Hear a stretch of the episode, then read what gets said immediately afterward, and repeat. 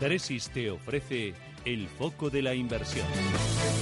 Con Ignacio Perea. Ignacio, ¿qué tal? Buenos días. ¿Qué tal? Buenos días, Susana. Tú dirás dónde colocamos el foco. Bueno, vamos a poner en un sitio un poco distinto de donde está ahora el mercado mirando y es nos gustaría poner el foco en, el impulso que estamos observando en el mundo de la inversión sostenible en este año. Eh, eh, se está poniendo muy de moda, ¿no? Sí, lo que. Pero es algo ya antiguo. Parece que es nuevo, que acaba de irrumpir en nuestras vidas, pero esto de la inversión socialmente responsable lleva ya mucho tiempo. Efectivamente, lleva mucho tiempo, pero lo que sí es cierto es que era eh, hasta ahora había sido un espacio tradicionalmente ocupado por el inversión institucional y es en el que se quiere dar más protagonismo al minorista. Si queremos tener algunas cifras, en Europa aproximadamente el reparto, el interés en inversión socialmente responsable, pues los institucionales suponen un 75% y los minoristas un 25%, mientras que en nuestro país, por ejemplo, el cliente institucional supone cerca de un 95%, mientras que el minorista supone un 5%. Entonces, lo que se quiere dar un mayor peso al, ciudadano de a pie. Em, cuéntame eh, qué tipo de empresas, qué tipo de fondos, por qué sea más rentable, menos volátil. Eh, un poco, eh, enséñame. Aquí, aquí quizá lo que habría que ir un paso más atrás y, sobre todo es cuando una persona de la calle va a mirar qué tipo de inversión socialmente responsable puede comprar, lo primero que sufre es un ataque de desconcierto, porque en algunos sitios se habla de inversión solidaria, en otra de inversión ética, en otra de inversión sostenible, en otra socialmente responsable. Entonces, la verdad es que es un lío. ¿Esto es lo mismo o no? Eh, no es todo lo mismo. Entonces yo creo que aquí quizá lo que sí es reseñable es una preocupación por parte de la Comisión Europea, primero, porque todas las entidades tengan un lenguaje común, haya claridad y haya una cierta consistencia, porque curiosamente eh, no es lo mismo o, no te exige lo mismo el regulador francés que el regulador belga que el regulador español. Entonces lo primero que tiene que haber es una clasificación equivalente para que dentro de la zona europea a, a todos lo llamemos lo mismo.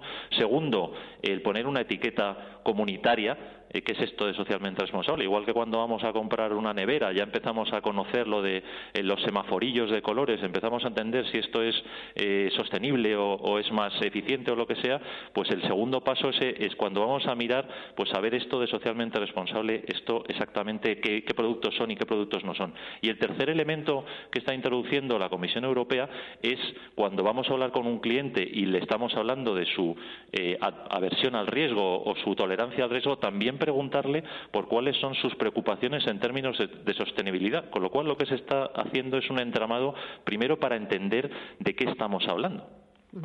Em, hay algunas leyendas urbanas sobre eh, la inversión socialmente responsable, como que eh, es menos rentable. ¿Es menos rentable y es también eh, menos volátil?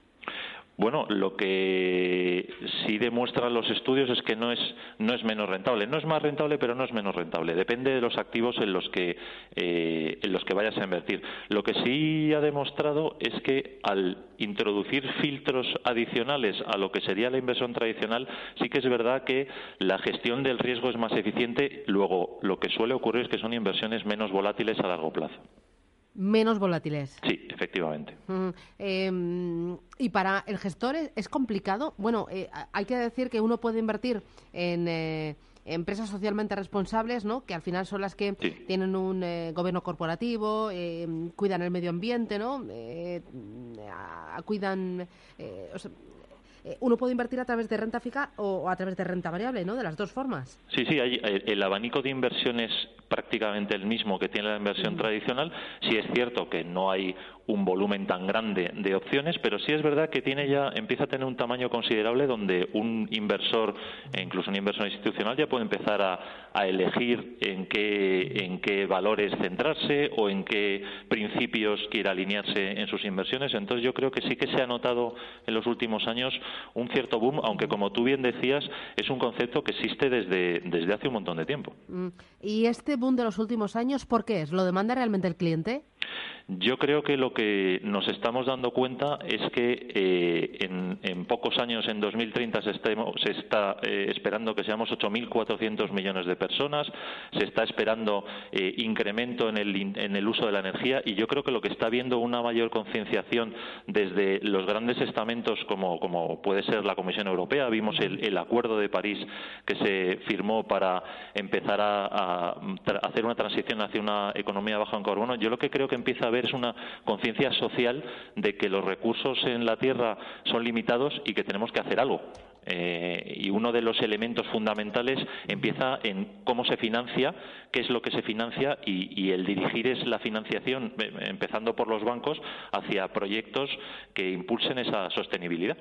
Y, por ejemplo, los eh, jóvenes ahorradores, los jóvenes inversores, ¿son más sensibles a este tipo de inversiones? Yo creo que sí. Yo creo que, eh, como todo elemento, el, tener una cultura y tener un tipo de educación, pues te lleva a preocuparte por determinadas cosas. Yo creo que se nota primero los jóvenes y segundo eh, que también eh, vosotras las mujeres empezáis a entrar muy de manera muy importante en el mundo de la gestión de inversiones. Y si es verdad que tenéis una sensibilidad mayor que la que tenemos nosotros los hombres hacia todos los elementos de sostenibilidad. Entonces yo creo desde los dos lados, tanto desde un público joven que, está más preocupado y está más comprometido y también la aparición importante de la mujer en el mundo de la gestión de, activos.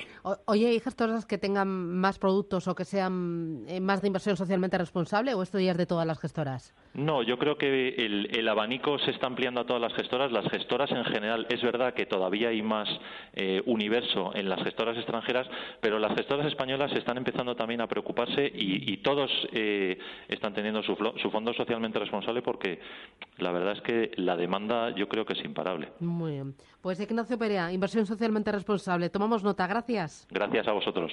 Tresis te ha ofrecido el foco de la inversión.